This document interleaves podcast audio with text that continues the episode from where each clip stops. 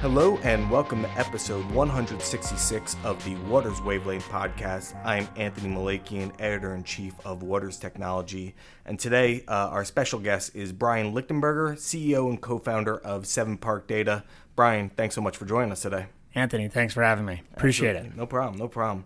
So today we're going to have a discussion about the alternative data space. We're going to talk a little bit about uh, Seven Park and what they do in the space.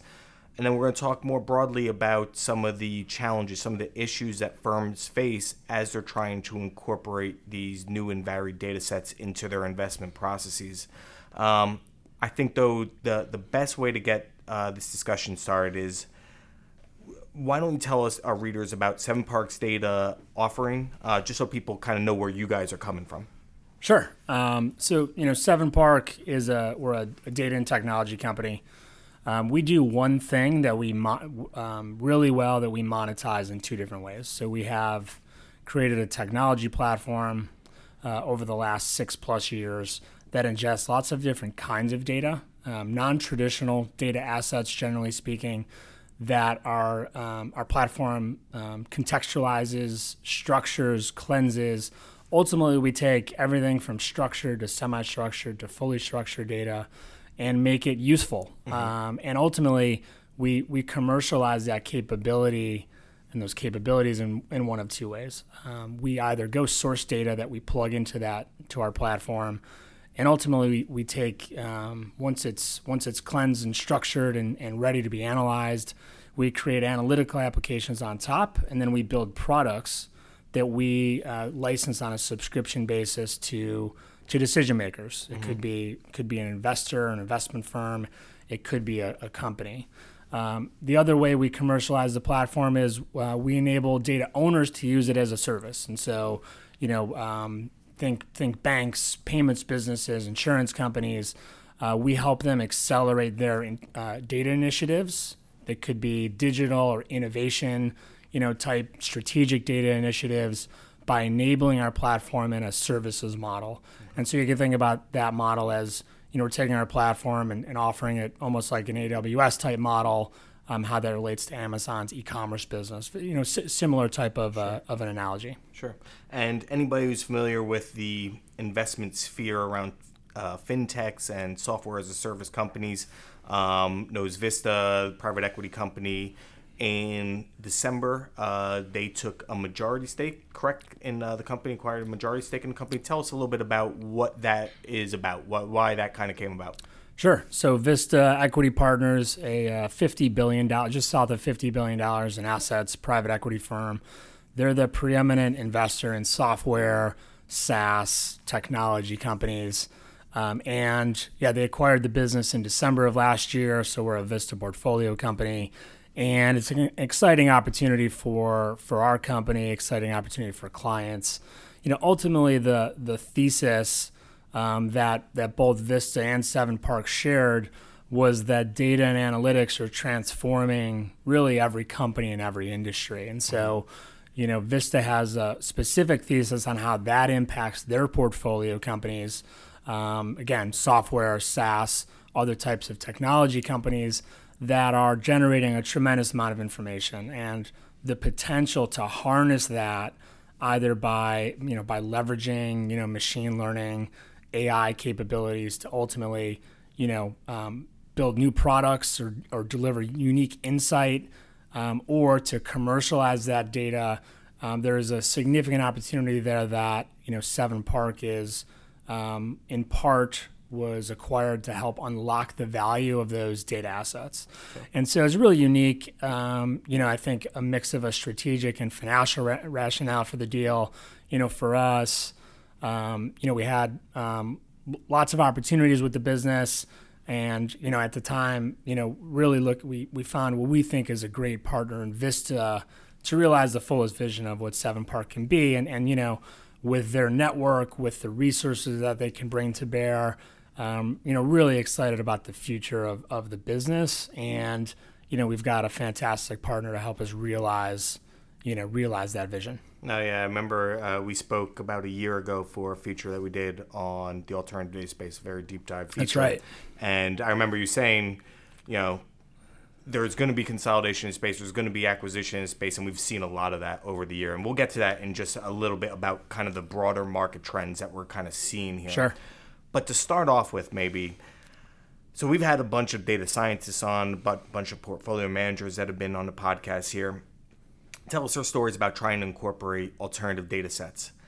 From your perspective, um, what are the greatest challenges that the end user clients, the banks, the hedge funds, I guess, and and for you guys, it's kind of two separate kind of challenges there, I guess. But maybe walk through some of the challenges that you see, and maybe where they tend to go wrong, or where things can go astray. Sure. So you know, first, I think there's you know executing a data initiative just generally, whether you're you know forget whatever the use case is. Ultimately, one of the biggest challenges that we see is that that data for the in many cases is not in the format that is ready to be you know for for whatever the downstream use case is if the use case is some type of a business decision um, or the use cases, you know really just making data available and useful um, so what are a couple of examples of that you know if i've got pdfs and i'm a bank i've got documents and i'm trying to get access to information that's locked in a pdf you know that that I have that data, it's available to me. I can't use it. It's not accessible. Um, you know, similarly, I think if you're you know you're an investment firm and you're looking for you know some some type of data to complement or round out your view of how some segment of a of a you know in which you invest is performing. Um, you know, maybe it's a panel, and maybe that panel isn't you know maybe it's the demographics are changing over time it needs to be normalized or maybe mm-hmm. it's unstructured information and so one of the the the real significant challenges is really just taking raw information and getting into a format that's ready we call it decision ready and mm-hmm. so that's fundamentally what our what we've the platform we've created it does it ingests this raw un, in some cases unstructured messy information and we ultimately apply um, you know, data science, ML informed models and algorithms to make it useful, get it into what we call a decision ready format. From there, then it's ready to be plugged into, you know, some downstream use case. You know, when you when you get into the investor centric set of use cases, you know, you start to get into the um, you know, some of the challenges that others have had with respect to leveraging, you know, different types of data inputs, which are you know, it's going. It's and again, I think we view the use case of our products as an input, mm-hmm. which fits best within a broader decision making process, and that's going to include, you know, if you're for a, a sophisticated investment firm, still going to include sell side research. It's still going to include things like channel checks. It's still going to include expert calls. It's going to include, you know, management conversations and reading, you know, 10 Qs and things. And so there's still a place for all those things you know, when we started the business, we just felt like what was missing is more of an empirical set of data inputs to help complement all those all those other inputs. Now, you know, these things aren't perfect, right? And so, um, you know, understanding the cadence, understanding potential reasons why these inputs could be skewed, or um, understanding how to how to weight that within a broader set of inputs, I think can be the challenge. And I think, you know, uh, that said, I think when when this is done right, um, it can be an incredibly powerful, you know, uh, way to help inform a decision. And I think one of the, the less well understood benefits is the the the economies of scale and the operational efficiency that can be gained by really essentially offloading some of the the more manual intensive tasks and freeing up your team of analysts and researchers to go work on other things that can add additional value. And yeah. I think, you know, those two things are, you know, those those sit at the real the the the real power of what you know um, you know alternative data and and data driven decision making can really offer. And and correct me if I'm wrong, but it would seem that in the alternative space, and let, us I guess maybe for a second here focus a little more on the buy side, I guess. But you know we can we can kind of go in any direction. But sure, it would seem to me that the front office tends to drive the acquisition decision making, the licensing decision making, those kind of conversations about what kind of alternative data sets we want to take in, how we want to incorporate the strategy. Um, it's the alpha generation conversation. Sure. Um, something I, I know that you've talked about in the past is that you believe that firms need to think about alternative data beyond just that immediate ROI of alpha generation to the risk management, to the compliance, to the other areas of the business that they're they're maybe just trying to look too much immediate front office, you know, trading, uh, Yeah. analytics kind of stuff. Yeah, so you know, it's one of the things we talk about when we the the vendor, the our peer set on the vendor side. You know, there's a there's a conversation that seems to be really alpha centric, and it's not that that's a bad place to, but you know, we we tend to not focus so much on on the alpha focus, not because we don't think that's we're not helping and you know realize that outcome but ultimately because look at the end of the day what we view what we do is creating you know critical real-time inputs that can help power a broader decision you know that decision still rests with with our clients still rests with it. And, and you know ultimately how how they're going to differentiate is how they're using that input within a broader set of inputs to to make a better decision. That could be valuing a business or buying something or selling something or, or whatever it is that they do. And you know we, we don't we like to focus on a broader set of use cases. You know risk management is a great one. Um, you know if i'm um, invested in you know um, some, segment of retail and i want to know if, if things are you know if my thesis is playing out one way or the other if some type of data can help me understand if that's happening or not that can be incredibly powerful. That doesn't mean I'm going to generate alpha from it per se, but it doesn't mean it's not critically useful to my decision making process. And so, and you know, I think again highlighting the the operational efficiency that's available. Um, you know, we've seen you know we've seen a lot of funds.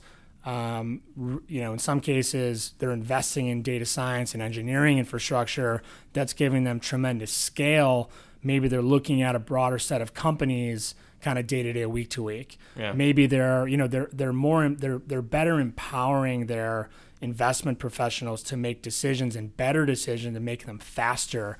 And again, I think it's it highlights another set of use cases that's just kind of diff outside of directly trying to tie this input to alpha. Yeah. And so, all right. So, the, a, a big thing that we keep on hearing with uh, just various players in the market is this idea of we want to be able to tap into this and find value, whether on alpha, whether on risk management, whether on Sure. others. But it's challenging because this market is vast. It's growing rapidly. There's a lot of options out there, and it's tough to figure out. So we were talking with uh, somebody from Investec Asset Management recently, and they said um, the key is to fail fast. Like bring it in, figure it out, but you can't linger on this. From your perspective, when when new clients are coming in, how are they kind of trialing this data that you offer? And do you have any kind of suggestions for how firms should be at, at the first stage uh, experimenting and using this uh, this data? Yeah, I think uh, it is a challenge. Frankly, it's a challenge that we've had. You know, we we we've looked at hundreds of data sets, and so in some respects, when you think about some of the more sophisticated investment firms in terms of their sourcing process, you know, ours isn't dissimilar. You know, so we're out, we're we have folks approaching us and saying, "Hey, we have this data. Is this interesting to you?" We have a sourcing effort to go out and find things ourselves. We have the now we have the Vista partnerships, so so other portfolio companies that we're we're talking to on a regular basis about their data assets. And so, yeah, it is a challenge too when you're thinking about a product to address a, a business decision, you know, to understand um, is, you know, does this can this data does it have the attributes to ultimately, you know, meet the criteria that that are important to me and help make me smarter in this and inform a decision, make me make that decision more accurately or faster. And you know, it's hard. And and so, you know, the thing one of the advantages that we have is I've got an entire company um, and a, a platform that's designed to ingest these things and test them and make and make them useful. Um, and an entire team that has tremendous expertise in doing that. You know, I think, um, you know, not every firm has that luxury, and so I think, you know, in some cases we have, you know, uh, clients with, you know, maybe one or two resources that are dedicated to, to, you know, going out and sourcing data and testing it. And so, you know, I don't, I don't think that's necessarily a problem. I think, you know, expectation setting is an important part. I think, you know, a few years ago we had uh, a rush of firms in the buy side um, that that made lots of investments, and in some cases, you know, they they may have done that with the the the idea that it's going to solve a lot of their decision making problems and and I think the ones that have been successful and figured it out have have realized that like you know this is to have an appropriate set of expectations this isn't going to solve all of your problems at the end yeah. of the day and it's so panacea. yeah it's not a panacea but look it is it's important to and not just in terms of your like you know point pointing this helped me make that decision but also thinking about it in the context of you know re-architecting how our firm makes decisions more broadly yeah. increasing operational efficiency. Again, thinking about that broader set of use cases. You know, ultimately, I think expectations management. I think you know, uh, organizing your team and your resources in a way that sets up for success. Yeah. Um, you know, um, I think some of the more sophisticated firms have figured out some mix of data science with with engineering and and uh, complementing that with a business perspective has been effective as opposed to one or the other. Um, so th- those are a few things that we've seen that have resulted in kind of more than than less success. And and I think, look, I think you're seeing an industry that's evolving their thinking here. Sure. And really invo- evolving the level of sophistication with respect to how they're sourcing, how they're spending, how they're testing, how they're using these things within their decision making processes, I think long term, it's we're in a better state today, certainly than we were, you know, two or three years ago. And for Seven Park, for you guys and what you're doing, when you're looking at data sets to potentially bring into um, your offering, what are the red flags you're looking for? Where do you where do you kind of see the error? The, you know, I, I'm sure you've gone through this a lot of just bringing on new data sets where have you said no no no we, we're not going to use this because this isn't quite what you're selling because right now the marketing in the space is certainly yeah. exceeding some of the actual delivery yeah so look you've seen a rush of vendors in the last you know two to three years i think in part because um, you know they realize that there's the, you know people realize there's an opportunity there. It's a growth area and for for in a space you know serving investment research and market research use cases where you know the, the growth was kind of flat or, or in, in decline in many cases. Um, look so i think that's natural. I think look ultimately you've had and, and you have that coupled with um, the data fragmentation. You know the world is increasingly generated significant amounts of data just by the nature of its sure. you know it, it's more connected and so those two things you've got the the awareness and the increase in demand. You've got this rapid fragmentation of supply. You've seen this rush of vendors in the space. You know, it's more challenging today than it was three years ago for a new data set to quote unquote break through. Mm-hmm. And what you're seeing is like a rapid multi- ones that do a rapid multiplication of of those data sets in the marketplace. And so, you know, I I um, I have this chart in a presentation that I've done, which looks kind of category by category, looking at card data, app data, other other types of data sources, and just seeing the really exponential volume of vendors in the space in, after kind of zero, one, two, three years. Yeah. And so, you know, what that and and you're seeing that not just within a category, but across all categories. And so, you know, the impact of that is it's complex, right? Ultimately, um, you've got you know the the power law dynamics you're seeing one or two kind of winners within a category and really a longer tail where it's really challenging. And i think that's it's part of why you've seen some the emergence of you know some of these data marketplaces. You've seen the emergence of you know other kinds of um, folks that are just looking to connect. You know i think those have been successful for those companies. I think they've been successful for the winners of from a data set perspective, but it's been a more challenging environment for new data sets. And you know that that that presents a challenging dynamic for for data consumers as well, because it gives this perception that like oh there's so much data out there. Yeah. And you know what we look for there's a number of things.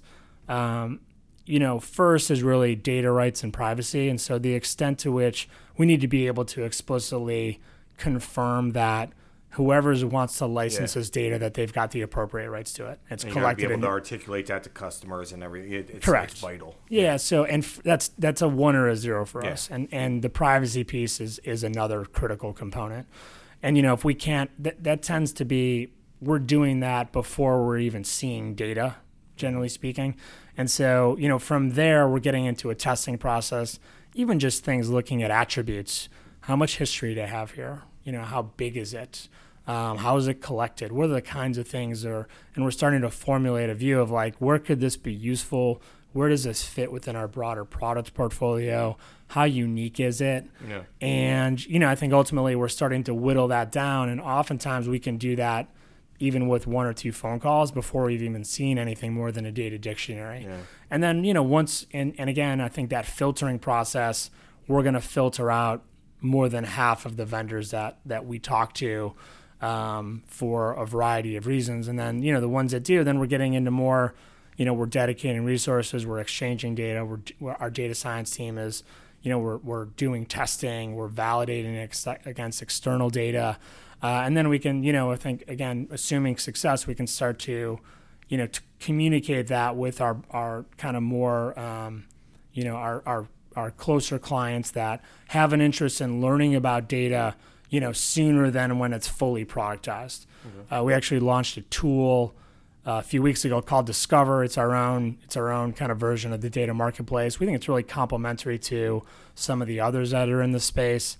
Um, in part, uh, you know, I think the real value for us is all the enrichment that's being done before.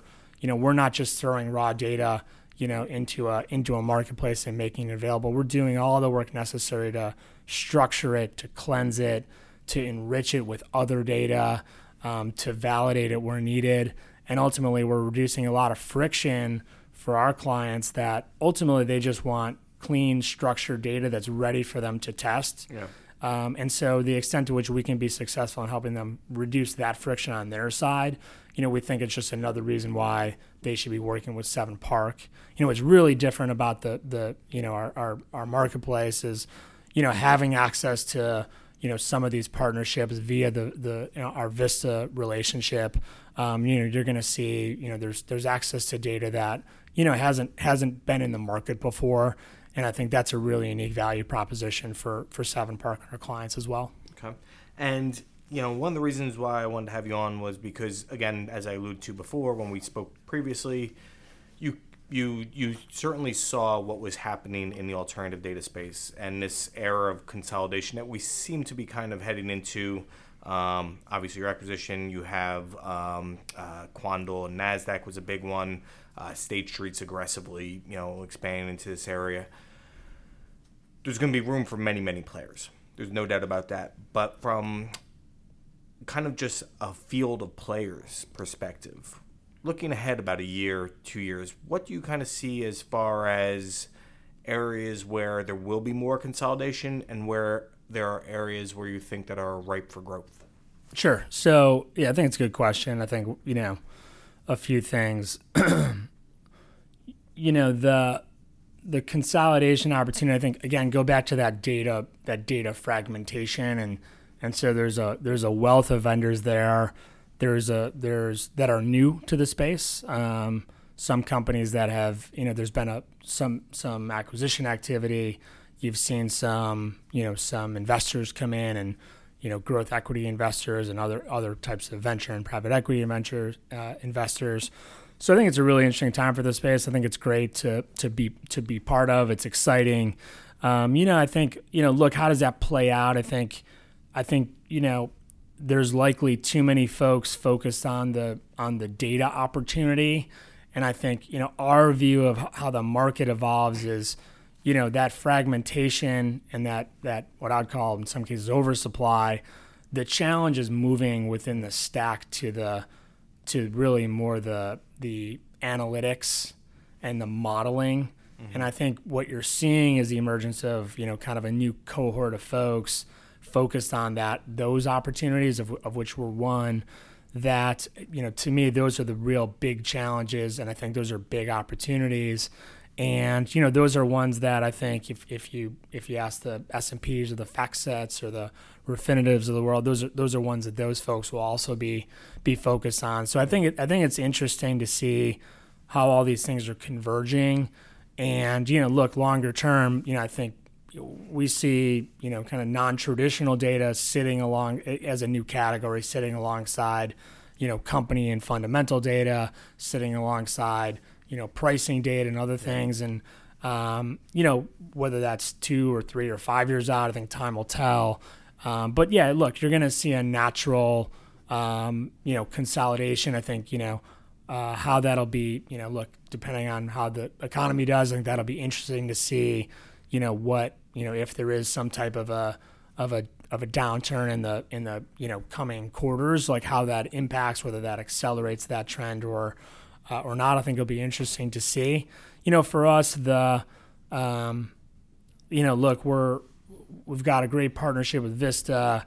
We've got a vision we're trying to, to execute. We're you know really well capitalized, and we have a great partner with tremendous resources. And so, you know, we feel like we're in a really good position to um, to continue to you know in a, and in some cases in a in a um, you know strategic way. Yeah whether we're going out and, and, you know acquiring other folks ourselves or investing in new business lines. You know, we think it's a it's a it's a compelling you know uh, opportunity for us in the next kind of one, three, five years to really realize uh, a, a, really big vision for the business as the market opportunity evolves. Do uh, so obviously you know if you guys are successful, you'll be around for a while, um, or there'll be acquisitions, but you'll still be involved in the, in in the space. One thing that we see, like in the blockchain space, there's a lot of disillusionment. A lot of people put a lot of money into this, a lot of effort, and it's not reaping the rewards. Yeah. Is there a concern in the alternative data space that there's a lot of effort being put in, a lot of you know money being put in, but that the rewards aren't there. I think it's different because people do know that there is value in alternative data. There's, sure. In these other things that aren't traditional market data, in traditional reference data, but how do you think? Uh, my question to you is this: There's overselling in the market about what this data can do. Um, the, the the companies in the space are very very aggressive in their marketing and what it can do.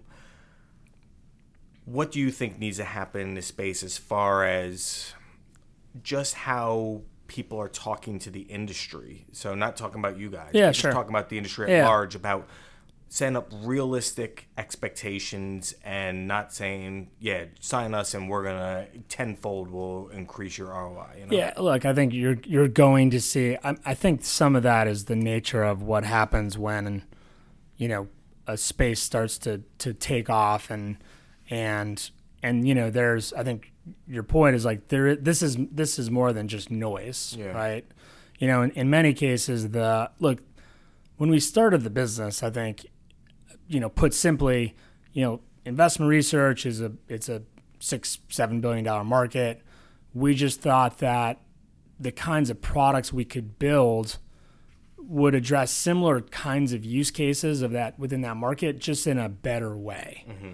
And so, and you know, you think about the market research opportunity. Market research is it's five x the size of investment research, five or six, and so there's really compelling market opportunity to to really apply this approach, not just within fin- financial services, but within many other other industries. And mm-hmm. so, without question, there's you're going to see companies in the space continue to grow. You're going to see ha- some have success. You're going to see successful exits. You know, not just some of the ones you've referenced, but yeah. but more in the future.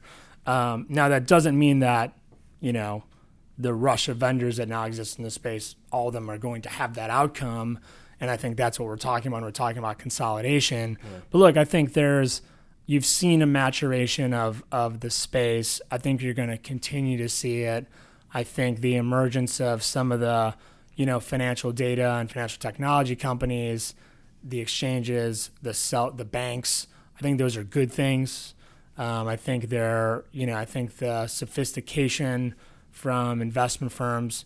These are good things, and I think ultimately you're having you've got an industry that's you know continuing to evolve in a in a compelling way. I think you're going to have winners. You're going to have some folks that don't succeed. Of course. I think that's okay. I think that that's kind of meant. yeah. I think it's it's just naturally how it's going to evolve, Yeah.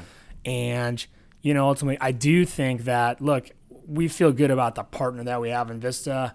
Um, you know I th- I'm sure Quandl feels feels great about having a partner like Nasdaq.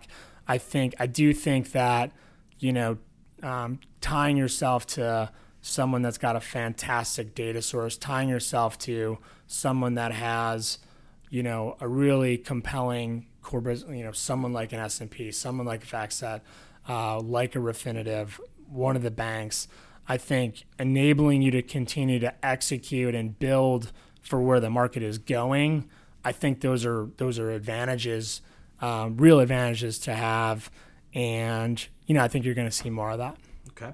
And then just to finish things off, one thing I always love to ask uh, for listeners that maybe in the back of their head they think, oh, I have a good idea to Sure. start a company and something Sure. like that. Um, walk us through a little bit about what led you, uh, and forgive me for not, I, I, I can't remember, your co founder, uh, Alex, Al- Alex. sorry, I, I, I apologize. that's all right. Um, what kind of led you to the idea and to kind of take Yes. that jump? Yes. What are some of the lessons that you learned along the way that Sure. maybe if it going back, you'd be like, you know what? Keep this in mind going forward. This is a good piece of advice I have for you. here." Yeah. So uh, first, um, probably a little bit of naivete and uh, and several cocktails. I think ultimately is what uh, is what. always how it starts. yeah, it's uh, like like any uh, great story, I guess. Um, but yeah, look, I think I think we felt like we knew that there was an opportunity. We felt like there's an opportunity for an unmet need for the kinds of products that we envisioned building, and ultimately, I think it was you know in some respects it was that simple. We said, look, there's demand here. We thought there's you know I came from Mastercard. It's where I spent two years prior to starting Seven Park you know, I helped Mastercard take their their core data assets and start to build products and deliver insight from them. Yeah. I expected there was going to be more of the more companies like Mastercard that were going to want to commercialize their data. Now, I, I you know, um, I'm not sure that I like this has been material. It's it's materially bigger than I think When did you guys start? Sorry. 2012. Yeah. So, but yeah, look, I think you start you start thinking about this, you know, 2011 Yeah.